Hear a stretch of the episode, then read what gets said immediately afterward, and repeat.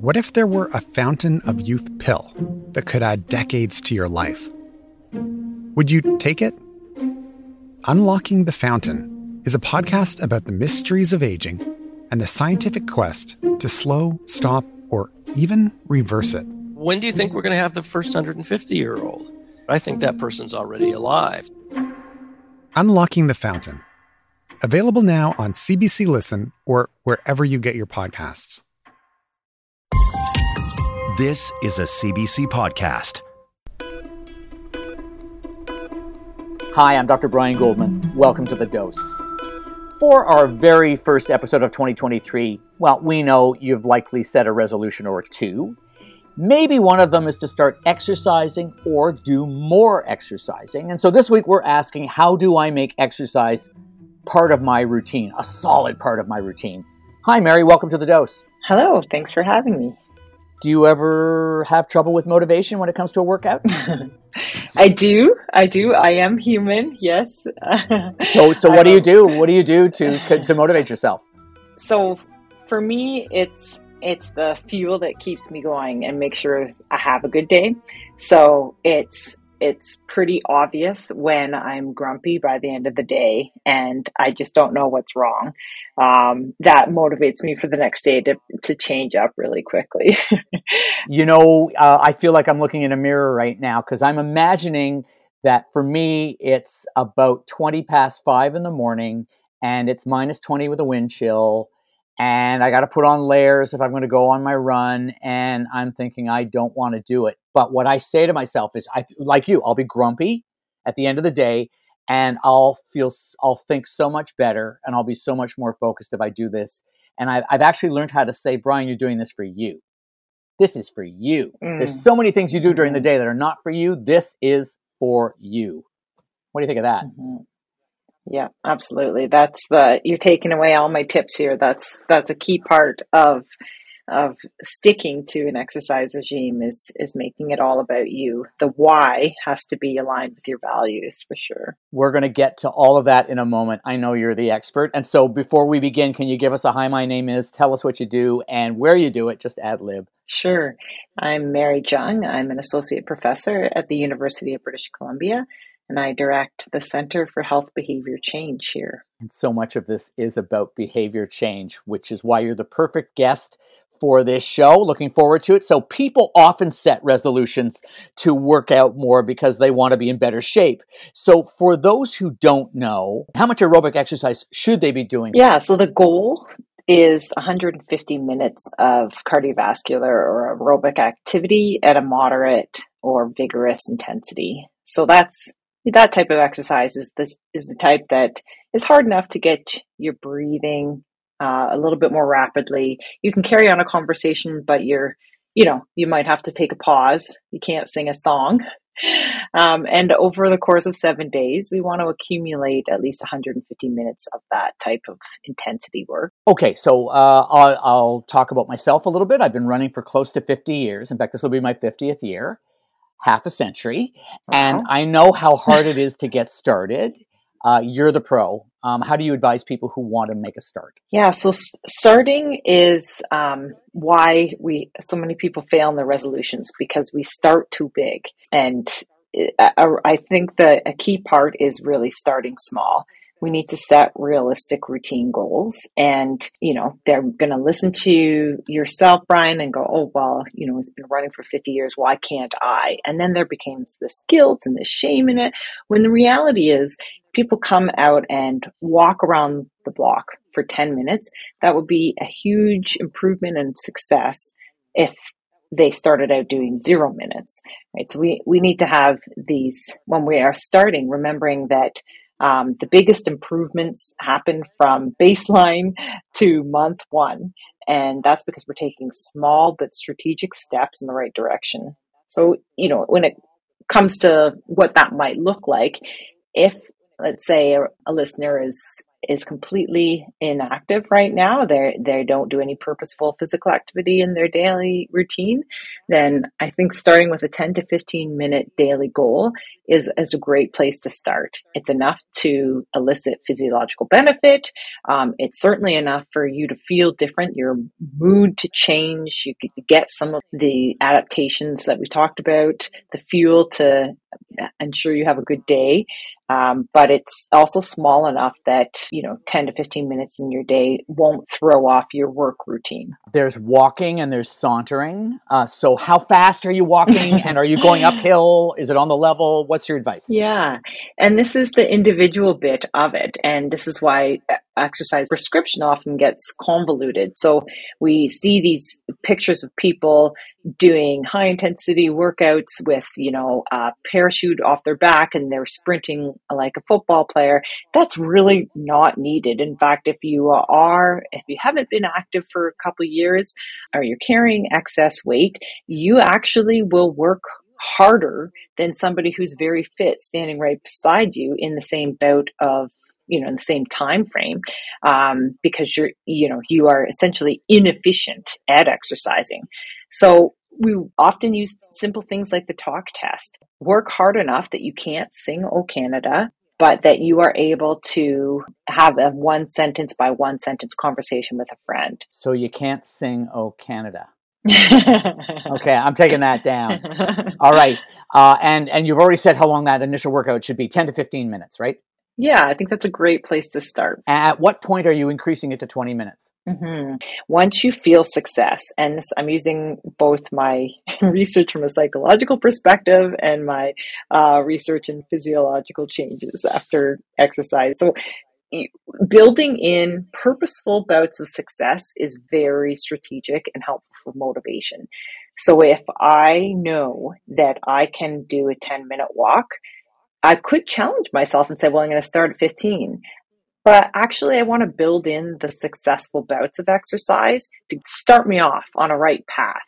So, just like lifting weights, if I know I can lift 10 pounds and doing a biceps curl, I'm going to start at 10 pounds, even though I know I can already do it. It's, a, in fact, really important for me to experience success and accomplishment and then the next week, I'll bring it up a little bit. I'll increase that walk to 12 minutes, or I'll go around one more walk around another block. It's very important to start small and start at a point where you know you can actually achieve that and then build your way up from there. You and I are talking about walking as if it's the only thing to do. It certainly is the easiest and most practical thing to do wherever you live, whatever climate you live in. Just throw on some comfortable shoes and your clothing, you know, appropriate for the weather and off you go but it's not the only thing to do to get started. There are other things you can do. Some people might want to take a dip in the pool instead. Mm-hmm. That's right, for sure. Um, often use walking because it is, you know, cost efficient and is relatively barrier free. Um, but there's, of course, other modes. And so some people who have knee pain or low back pain, they might prefer something like swimming.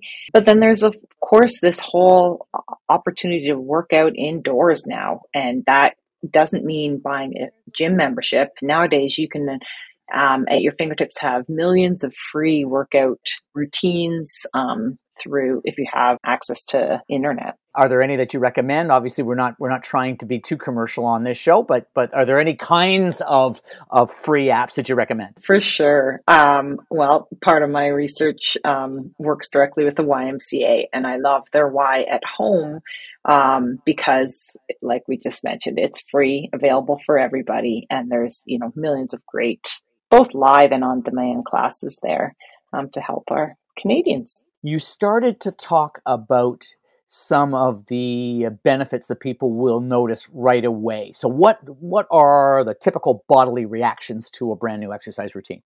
Well, right away, you can expect to have more energy throughout that day, and you can expect to have better sleep that night, and you can um, expect to um, have your muscles be uptaking uh, blood sugar, excess blood sugars running around the veins after perhaps too many holiday cookies.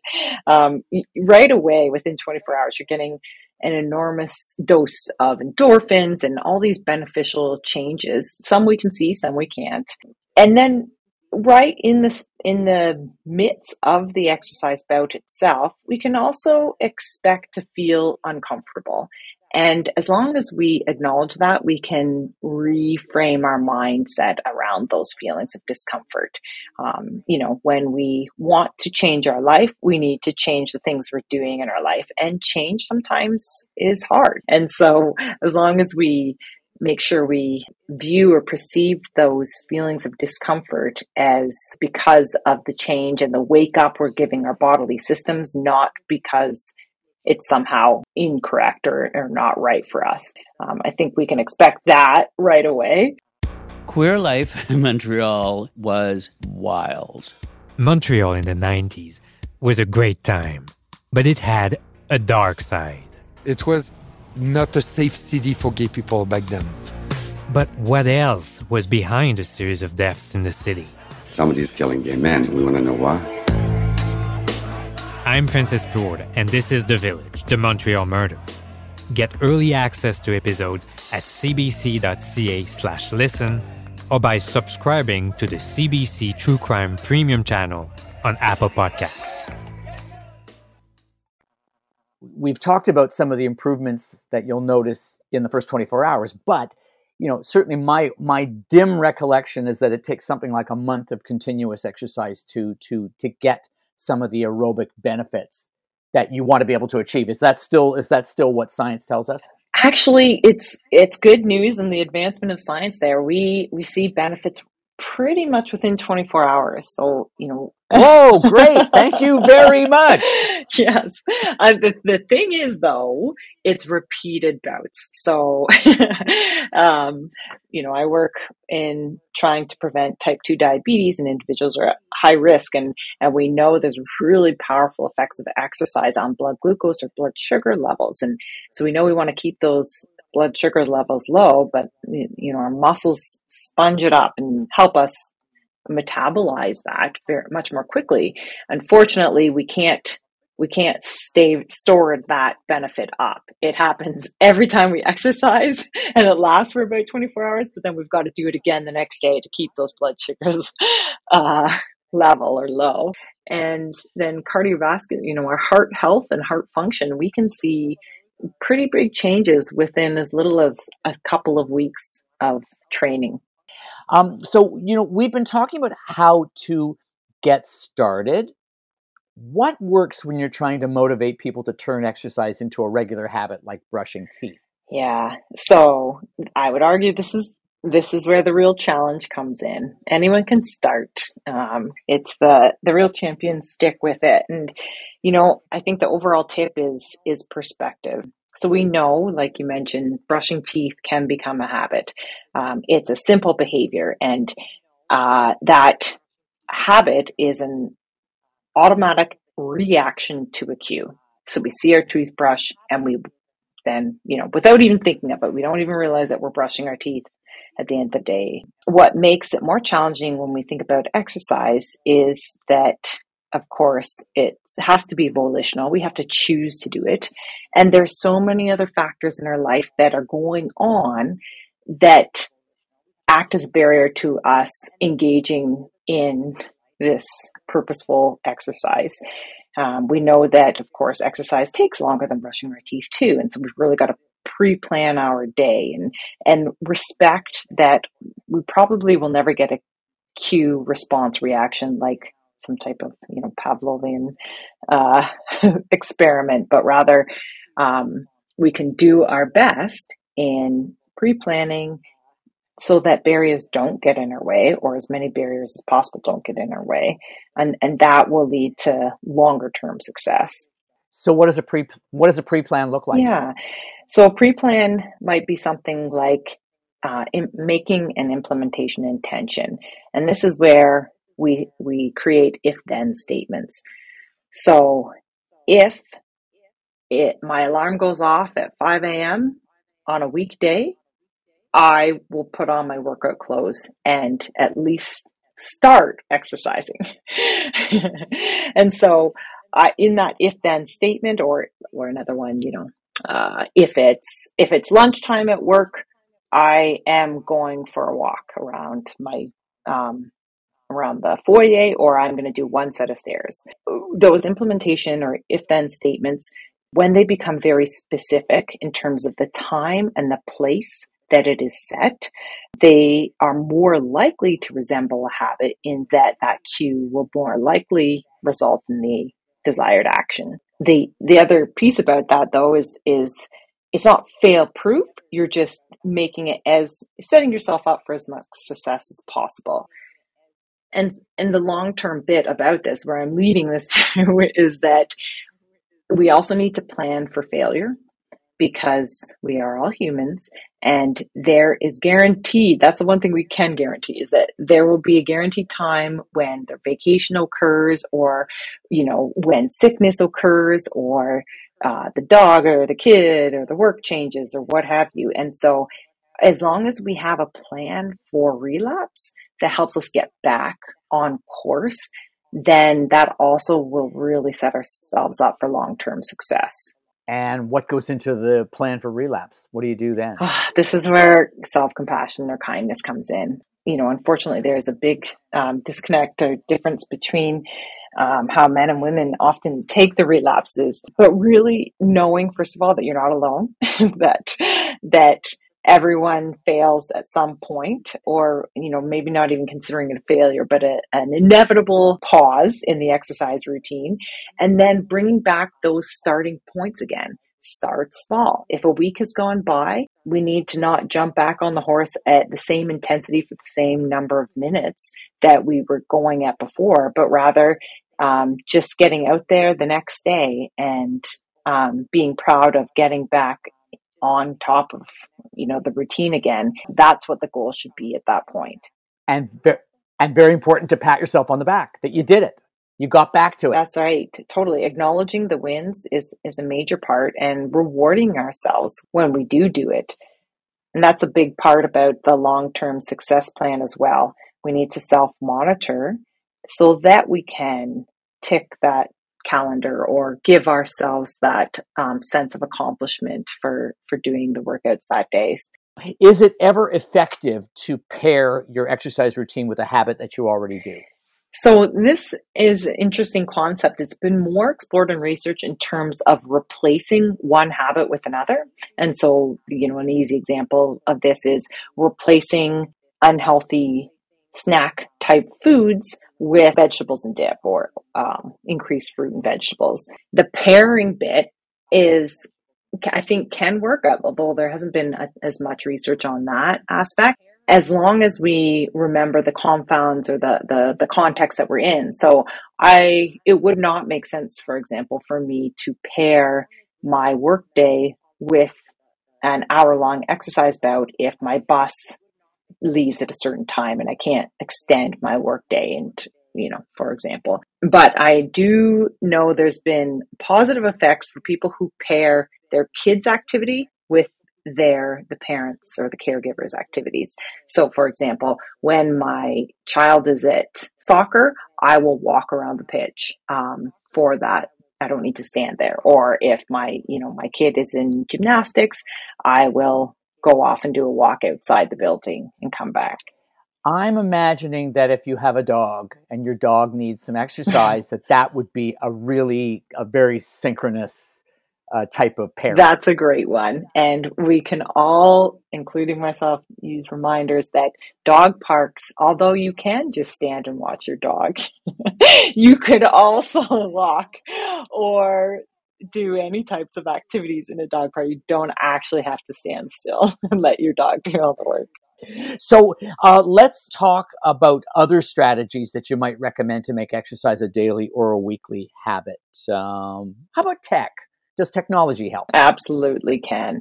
And this is, it's not a requirement, but it certainly can. And I think that's where we go back to the you know the real evidence-based behavior change techniques of self-monitoring of reward giving, of um, checking in and revising our goals accordingly. There are a lot of beautiful apps that can help you do that, and lots for free, some for pay, but they all work this in the essentially same way. but there is some benefit to technology. I mean, so it's it's it, it, giving somebody a Fitbit or something like that is not is not is not a waste of money. It's I mean, I certainly I certainly know when I've done ten thousand steps, and I feel kind of proud that I've done it. Mm-hmm. Absolutely. The, the thing with self monitoring is that you want to be able to check back, the check back that week, check back that month, etc. And things, you know, like Fitbits and and other wearable technologies often have something that pairs with it, so that you can look back on the calendar. And, and you want to do that because you want to be able to uh, have a goal that might be a frequency per week or a frequency per month type activity, but also so that you can revise that goal. So if the original goal was, you know, three times a week and over the last four weeks, you've done it twice each week, that doesn't mean you quit, right? It just means that that goal was um, not for you right now.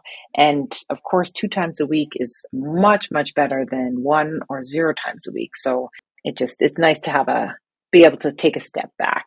Okay, so you you touched on something, but I want to get back to it. You talked about about combining several things at once uh, when you're trying to build a routine. What about adding goals like losing a certain amount of weight or completing a, a 2K or a 5K or a 10K run, or or changing your diet, for instance? For sure. Goals can be so motivating and also so debilitating. and so we want to set good ones. Absolutely. I think um, having uh, exercise routine that's going to last has to be built around um, healthy, realistic goals. And I also think that one way to to set a good goal, quote unquote, is um, to make sure that the routine is the goal um, rather than some outcome goal at the very end that we don't really have much control over. So, for example, we don't really have a ton of control over how much weight we lose, but we do have great control over the behavior of exercising. So we can set goals around, for example, three times a week or 150 minutes of cardio each week or um, you know, lifting weights X number of times. That will be more likely to motivate us as we continue to reach that goal. We might even increase the challenge of the goal over a number of, of months or, or weeks. Okay. Last thing I want to ask you, um, you partly answered it, but you know, some of us are going to try a new routine or try to increase it dramatically, and something's going to happen around two weeks out we're gonna we're gonna stop doing it. Uh, we're gonna say what's the use? So what's your best pep talk to that person listening to us who tries but gives up after a couple of weeks? I i love that question because for most listeners or adults they have an experience of being a child in themselves or uh, being a caregiver to one. And i would say self-compassion. Talk to yourself like you would a child who's encountering a new challenge we would never chastise that child uh, for giving it a try. In fact, we would probably tell them if they had a small failure or a setback, we would probably say, That's good. You learn from that mistake. Go out there again. Try it out tomorrow. And, and that's really how we need to treat ourselves with kindness when when inevitably, you know, we get a blister because we have we're not used to wearing those running shoes or, you know, we just work got crazy busy and we missed a week. Um, that doesn't mean we are a failure. It doesn't mean that we're not meant to exercise. It doesn't mean that we can't do this. It just means, okay, working out at this time is, is not the right time for me. Next week, I'm going to try a new time or I'm going to try a new pair of socks. Mary Jung, this has been fantastic. I am motivated having listened to you. Uh, I am going to go out and I'm going to increase the duration of some of my runs, uh, and I'll be thinking of you. Uh, but I'll be uh, doing it for me so I can be kind to myself. I want to thank you so much for for for sharing your wisdom with us. Oh, thanks so much for having me. It's been fun.